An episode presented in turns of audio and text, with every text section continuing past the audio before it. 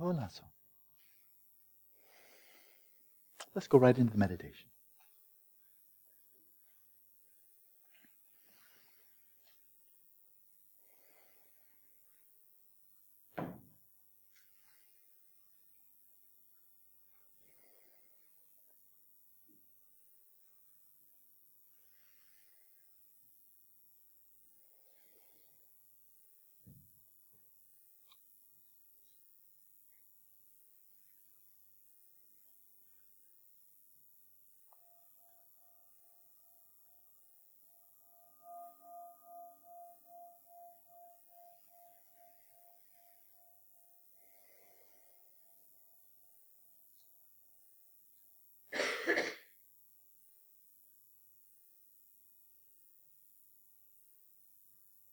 A great number of meditation manuals in the Buddhist tradition. At the very beginning it states, and now sit upon a comfortable cushion. And of course a cushion is comfortable if and only if you're comfortable while sitting on it.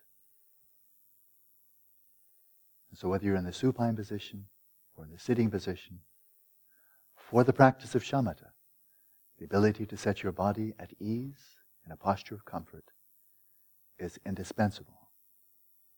Unnecessary pain is simply a distraction. So set your body at ease, in stillness, in a posture of vigilance.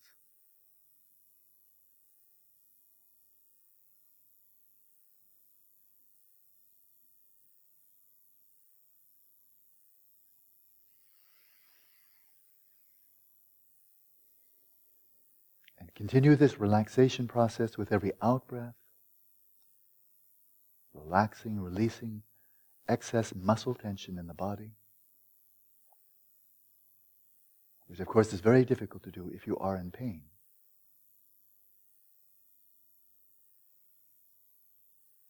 Release the breath, release thoughts with every out-breath as you settle your respiration in its natural rhythm.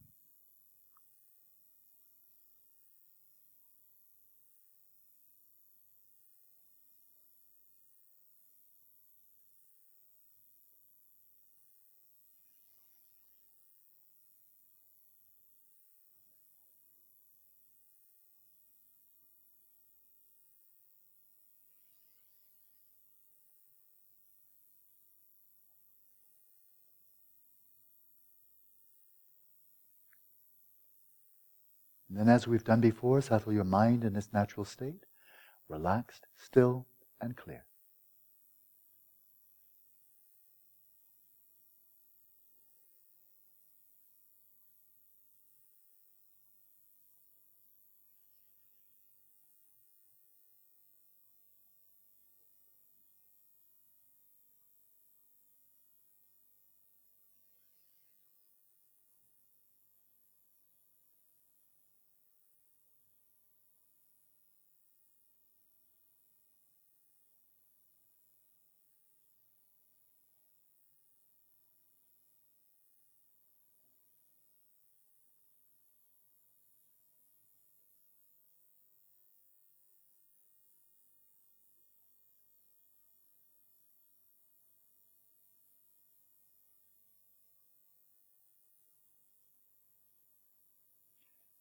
Throughout the course of the session, periodically check up with your faculty of introspection on your body,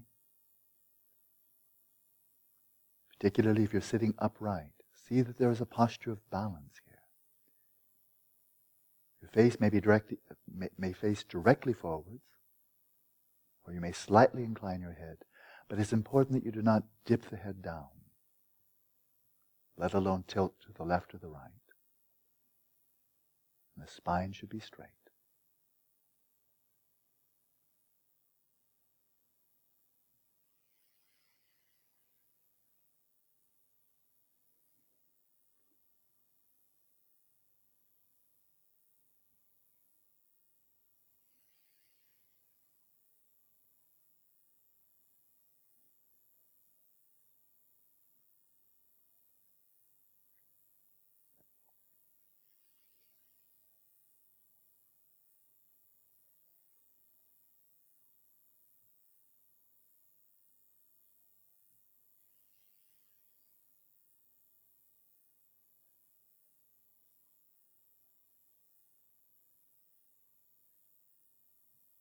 Now, a primary benefit of this particular shamatha practice of mindfulness of breathing is that it, for many people, is the most effective way to calm, to subdue the obsessive and compulsive flow of thought.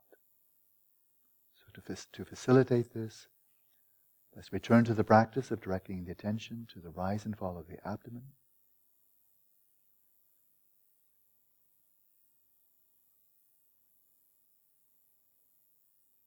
Again, to the best of our ability, maintaining an ongoing flow of mindfulness, engaged with the ongoing flow of sensations of the rise and fall of the abdomen.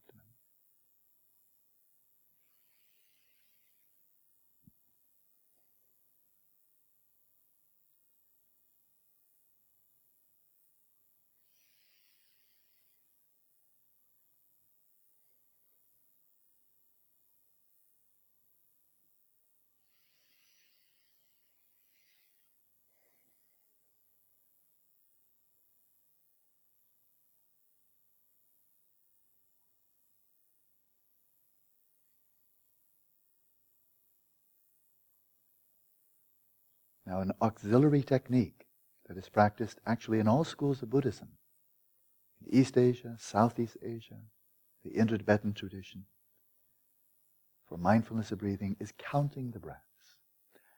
As long as you're still prone to coarse excitation, in which you get caught up in thoughts and completely disengage your attention from the object of meditation, counting the breaths may be helpful. There are various techniques, so let's practice one that quite a few people have found it helpful. And that is at the very end of the inhalation, just before exhalation begins. Mentally, very briefly, count one.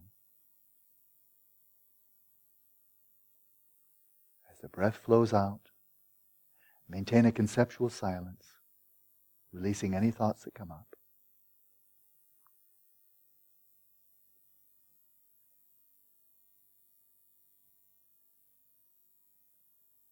Continue that non-conceptual flow of mindfulness as the breath flows in until you come to the very end of inhalation, just before the next out-breath, and count two, very briefly, succinctly. In this way, count one count at the end of each inhalation. You may count one through ten, one through ten, or you may simply continue counting as you wish. But between counts, let your mind be as silent as possible, so the non-conceptuality is interrupted only by these brief staccato counts, like speed bumps on a road, to slow down any rumination that may have come in.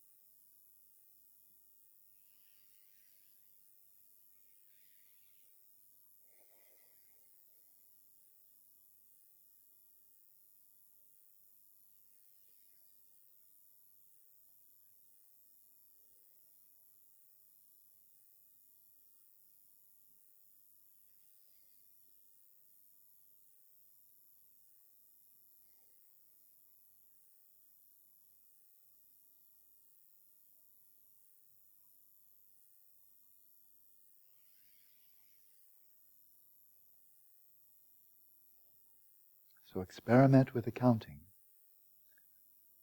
You may find it helpful just periodically. Counting maybe just one through five or one through ten, and then stop counting and go back to the practice alone. You may find it helpful on a regular basis to calm that flow of rumination. Or you may really not find it helpful. You may find that it clutters your meditation, interrupts the flow of mindfulness. So only you can determine this for yourself. Counting a breath is not good for everyone, but it can be helpful. So see for yourself the extent to which this auxiliary practice assists you in the practice of mindfulness of breathing.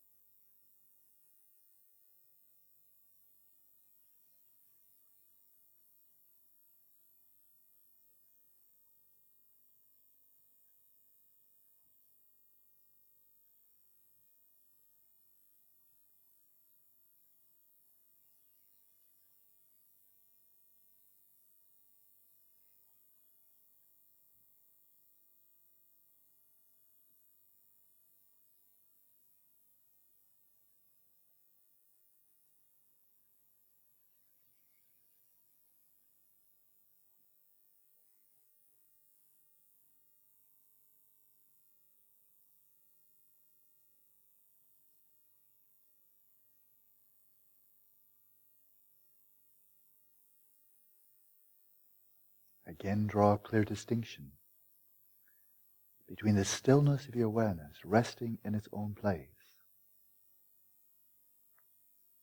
and the movements of the breath, the tactile sensations coming and going.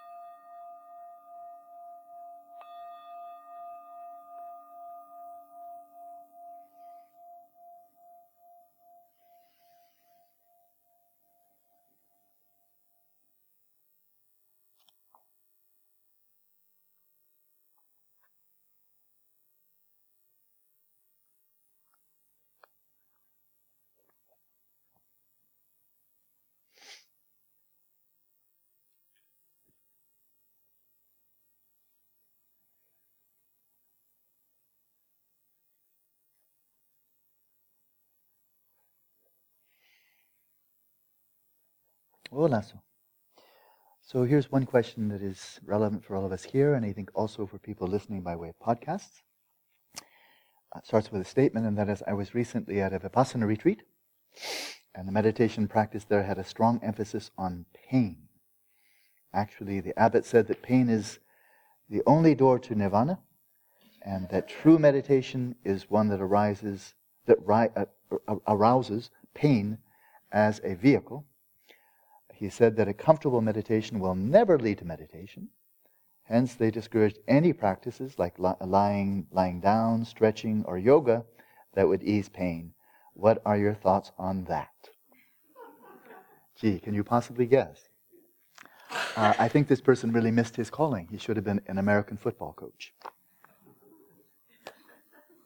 No pain, no gain. You know? It's terribly misleading advice. I think it's almost sadistic. But more importantly, it's completely contrary to the Buddhist teachings. And I'll demonstrate that. So I don't want to have a debate with this person. I don't know I don't know what it is, and I have no interest in debating with him. I'll let him debate with the Buddha. I think it's better. And so it's very well known that the Buddha, after he set out, Gautama, when he set out from his home, he devoted himself to six years of pain. That's what it was. It was asceticism. It was star, it was fa- it was fasting. It was ascetic practices, pain upon pain upon pain. He did it for six years. He demonstrated to the world that he was very macho. And he also demonstrated to himself that that was only damaging to the health, made him weak, and because the body was weak, he found his mind also was not serviceable. And so then, thanks to a young lady who came to his assistance, he took some rice and some curd, or some yogurt, restored his health, and then he recalled an experience he'd had spontaneously when, when, he was, when he was a youngster. And that was a very famous story when his father was out doing a ritual plowing of the field, his father being a king, and young, the young prince Gautama was sitting under the shade of a rose apple tree, and he spontaneously achieved shamatha. He just sat there and boom, slipped right into shamatha. He said, I achieved the first jhana. In the Buddha's own teachings, he didn't draw a distinction between the threshold to the first jhana and the actual state of the first jhana. That distinction, which I think is very useful, uh, appears in the, in the Theravada commentaries, in the Mahayana commentaries, but you don't find it in the Pali Canon. So for simplicity's sake, we can say, as a youth, he just spontaneously achieved shamatha, imbued with, and he described it, imbued with a sense of bliss and well-being. Right? And so now here is Gautama at the age of thirty-five, having just gone through six years of really arduous, arduous, painful practice. He recalled this blissful state of samadhi that he had spontaneously slipped to, slipped into, and the thought arose to his mind, could, might that be the way to liberation? And then the answer came right back to him, yes, it is. He swiftly re-achieved the first jhana, and then he sat under the bodhi tree, and he achieved enlightenment. There are no references to his going through great, arduous, painful experiences after his six years of pain. When he actually found the middle way, it wasn't that. So that's just for starters. Okay? Secondly, when the Buddha was first t- turning a wheel of dharma and sadhana with his five former companions, he simply taught the Four Noble Truths. At the conclusion of his discourse, one of those five disciples immediately achieved nirvana. His name was Koṇḍañña. Koṇḍañña, and I referred to him, I think, just yesterday. And the, Bu- and the Buddha recognized that, it, said, Koṇḍañña knows, Koṇḍañña knows. And that was, he was with jubilation. There was no reference to, man, did he suffer before he got the realization. It wasn't there at all. There's no reference to that at all. It seems extremely impossible, plausible that while the Buddha was giving this discourse, he was experiencing a lot of pain. So I challenge anybody who believes that, show me anywhere in the Pali Canon, or for that matter, any classic Theravada treatises or other treatises that makes that statement. I don't believe it. Sh- you'll find it anywhere. It's basically people who never learn the lesson of the first six years of the Buddha's austerities. And it happens again and again and again. In East Asian Buddhism, Tibetan Buddhism, it happens. And Theravada Buddhism, it happens. They just look like they didn't get it. And it was the first thing the Buddha said. Not that. Not avoid the extremes of luxury and self-indulgence, and avoid the extremes of just pain for pain's sake, austerity for austerity's sake. So there it is. Now, the Buddha did say that samadhi arises from bliss. That he said. He gave tremendous emphasis on the importance of achieving jhana, especially the first one, which is imbued with bliss, which becomes your basis for practicing vipassana. These people are practicing vipassana with no basis in shamatha. Now, is there a grain of truth in this terribly misleading advice? And the answer is yes, there usually is. And the grain of truth is that in the course of your practice, if you're truly intent on achieving liberation, is it bound to happen that adversities will arise, difficulties will arise? Almost certainly. I don't know, and they often say in the Tibetan tradition, nobody ever has an easy ride to enlightenment. Of course, challenges, adversities, difficulties, of course they're going to arise.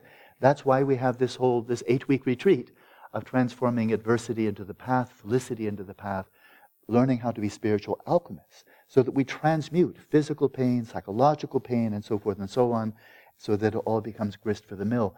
But to take that truth, that we really need to learn to understand the reality of suffering, the core, the sources of suffering, and transmute the difficulties that come our way, to take that very true statement and then to re- reduce that down to the notion that uh, yoga is bad because it might feel, make you feel better. Well, that's just dumb. I'm sorry. And that's why I didn't mention who this is. I didn't mention the country because um, I don't want to pick on any person. That's not my, not my style. But if somebody says something terribly misleading, then I will, I will refute it. And that's what I'm doing right now. So, let's go to the Theravada commentary. So once again, in the Pali Canon, there's no reference to that at all. That statement, he made it all up by himself, or bad teachers that he had, I'm sorry.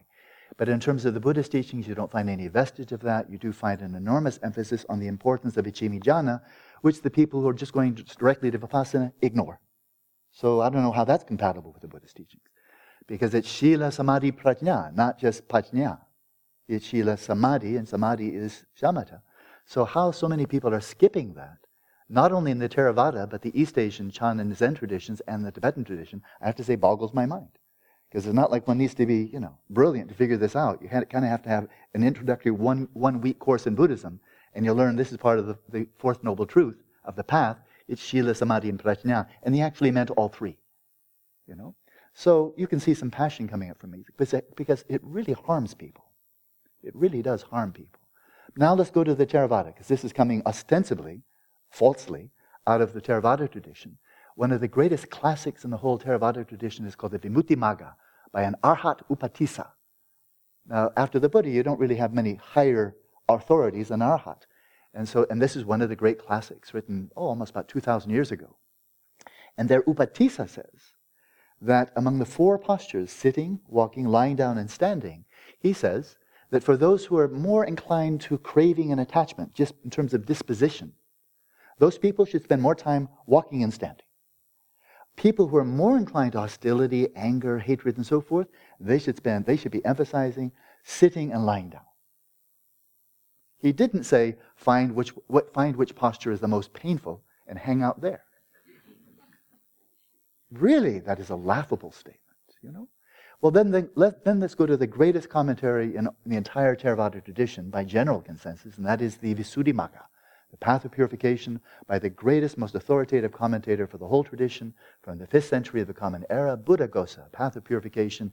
And he says among the four postures, he said, adopt the one that is most effective for developing concentration. He did not say, adopt the one that you find most painful. You know?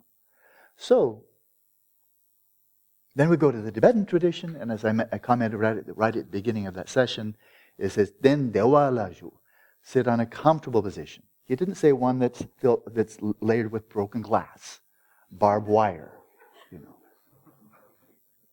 They somehow skipped that part. And so it's just, frankly, it's common sense. Now, for shamatha, again, if your body is shouting at you because your na- your knees are blowing out, your back is painful, and so forth, how is that to be viewed as anything other than a distraction? Again, the Buddha said samadhi arises from bliss. Okay. Now, again, let's find a grain of truth in this.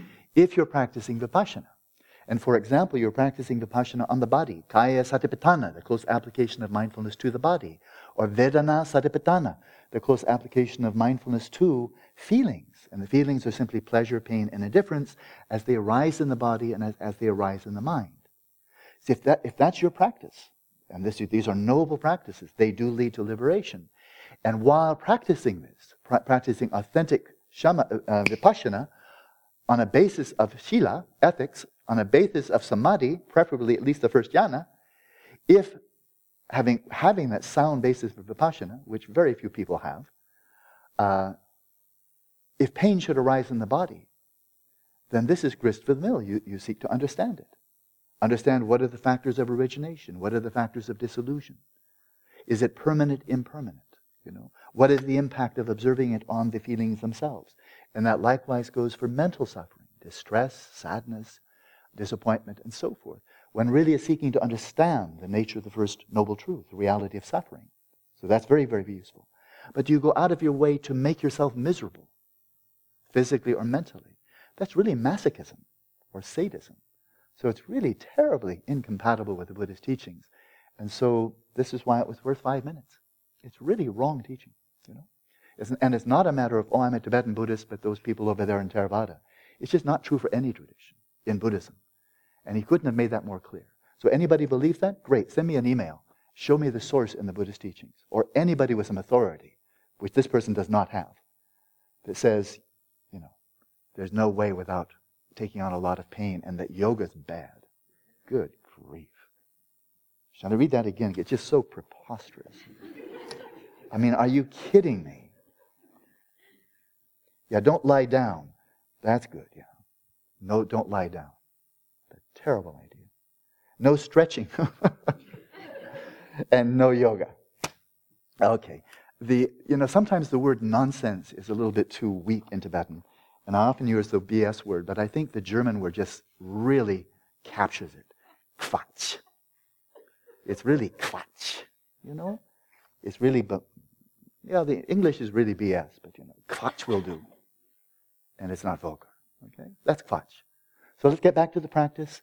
Ethics is most important. And on that basis, develop balance of the body and mind. Make the mind serviceable. And arouse from within that joyousness of the mind. That then is your samadhi platform for practicing vipassana and utterly liberating your mind and bringing joy to others. I'll bet if I had a snapshot of the of this abbot who said that, I'll bet this is what his face looks like. I've seen a lot of them like that. Grim, you know? Buddhism is not grim. The emphasis on the reality of suffering is so that we can understand it, so that we can be liberated from it. Not so that we, we can grovel in it or celebrate pain. Very important point. And I'm finished.